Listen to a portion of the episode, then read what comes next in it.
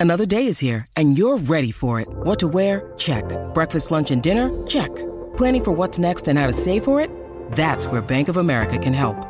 For your financial to-dos, Bank of America has experts ready to help get you closer to your goals.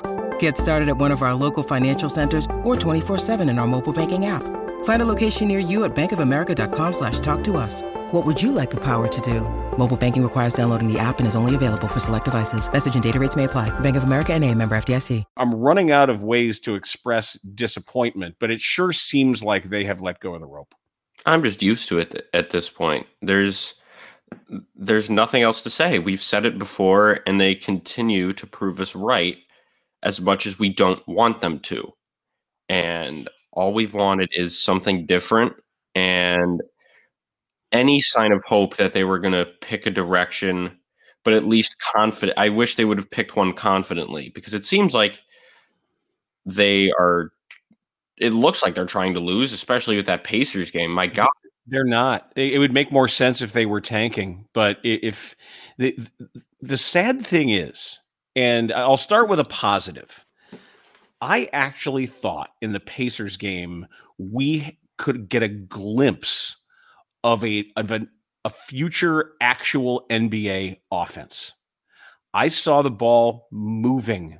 I saw everybody getting touches. I saw Coby White making five of eight three pointers. They were attempting, they shot 35 threes. They made 15 of them. It looked like real NBA offense. They weren't ball watching. The ball wasn't stopping until it mattered most at the end. Who wasn't playing that night? Gee, I think it. I think it rhymes with Demar Derozan. Wow, mm-hmm. you got it. It, it. It's so clear that when when he doesn't play, the ball moves a lot better and the offense flows. And I think that's what the Bulls have been missing. However, it doesn't seem to matter because they can't win a game after they're up 24 in the first quarter. I believe it was 24. And they ended up losing by a score of 117 to 113, which means over the next three quarters, they lost by 28 points. Meaning they could have won the game had they had given up an average of seven point. If the Pacers scored seven more points than the Bulls in every quarter after the first quarter, they would have won by three and yet they allowed nine. They allowed the Pacers to score nine point three more points per quarter for three quarters. That's unacceptable. And obviously, in our last episode, we talked about how good their defense has been. That's not the issue. They just they they can't produce. Well, it was the issue, I think, in some in this game, maybe perhaps more than others. But w- what this game illustrated too is the difference between scouting the box score and watching the game, because an out of town stupid uh, observer would look at Zach's box score. Look at this guy, this all star, two time all star, whatever he is, 35 points, 11 rebounds, seven assists, and a block and he made four of his 11 threes, which is you know right around the number we say on him. But the but the fact is, in large part, they lost near the end of the game because of his bad decision making, his bad shot selection, his missing of a free throw, and it's it was just too bad. It just got this. He, he there's a superstar glass ceiling where you you see everything you want to see for 40 minutes, and then in the last two minutes he plays you see why he is on a different tier than the real superstars. And individual scoring numbers does not always translate to team wins. And it showed with Zach. It's been showing with DeMar for the last two seasons. I mean, we can even bring up when Cam Thomas went on that stretch of 340 plus point games. I think they only won one of those games, if not zero. It individual scoring does not matter if everything around you isn't working. And the thing is that you, as the star player, as the guy that's going to get those shots, as the guy that's going to score the basketball more than everybody else, you are the one that's going to have to make sure that everything else is working for you and for the team. And LaVine, as, as much as I like him for the fact that he can shoot threes, takes a lot of contested twos as well. And I feel like for every three he makes, he takes a contested two that f- fading away from the basket. And I wouldn't think that's DeMar's influence because I don't think they get along all that well.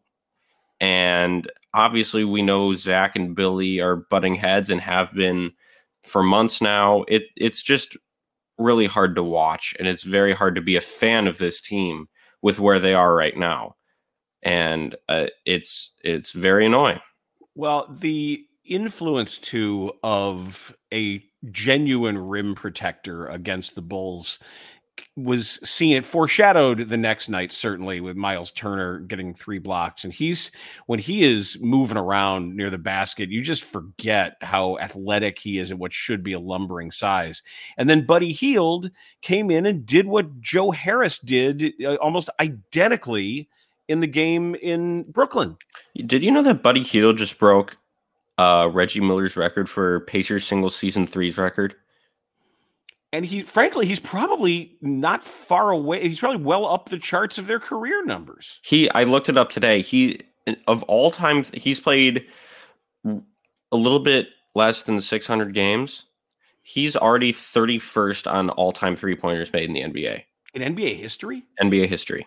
He's 31st wow yeah I mean, that's what he does. That's what he does. He's so good at at what he does, and the Bulls don't have anybody like that. Nor, as you said, do they have a rim protector. And the fact that I was salivating and gushing over Day'Ron Sharpe on the Nets in mm-hmm. that game, mm-hmm. who has been up and down the G League for the past couple of years, and he's not all that special. But the Bulls lack a six ten athletic long armed defensive anchor, whether it's a starter or coming off the bench, they don't have anybody like that. And they haven't since Daniel Gafford.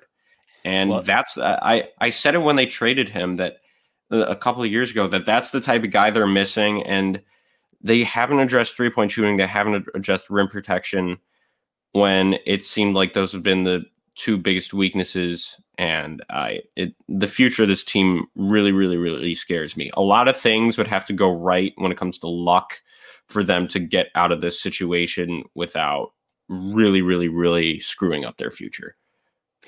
The last time the Bulls took more threes than they did in that game against Indiana was on January 15th when they shot 39 threes against the Golden State Warriors.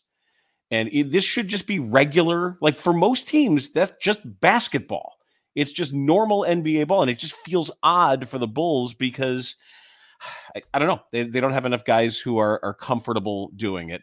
I, I mentioned too that the what rim protection does to stymie their offense. And man, last night in the 112 to 100 loss to Milwaukee that wasn't anywhere near that close. Right. Because as I'm sure the stats of cleaning the glass will tell us that so much of that was decided in, in garbage time. Brook Lopez, uh, what a story. What an absolute uh, complete renovation of someone's game in his mid 30s. In 33 minutes, he was 13 of 18, including three of six from three. He had 33 points, seven rebounds, four blocks, and countless other shots altered or dissuaded where it just appeared like he he was dictating everything the Bulls could and couldn't do offensively and it forced the Bulls back into really kind of a their their lame turn taking that we've seen all too often. I just want to bring up the fact that um in that Warriors game on January 15th, who also wasn't playing that game. Was DeMar out of that game? Yeah, it's when Vooch had 43. Think about wow, it. Wow, great that's call. When, that's when Vooch had 43. That's when they take. Yeah, the, okay. I mean, obviously, yep. it, it, it's obvious. The guy that takes a lot of contested twos with uh, and takes the highest percentage of shots on the team, you're you're going to shoot a lot of threes when he's not there. And they won that game against a good team, and it we haven't seen anything like that since.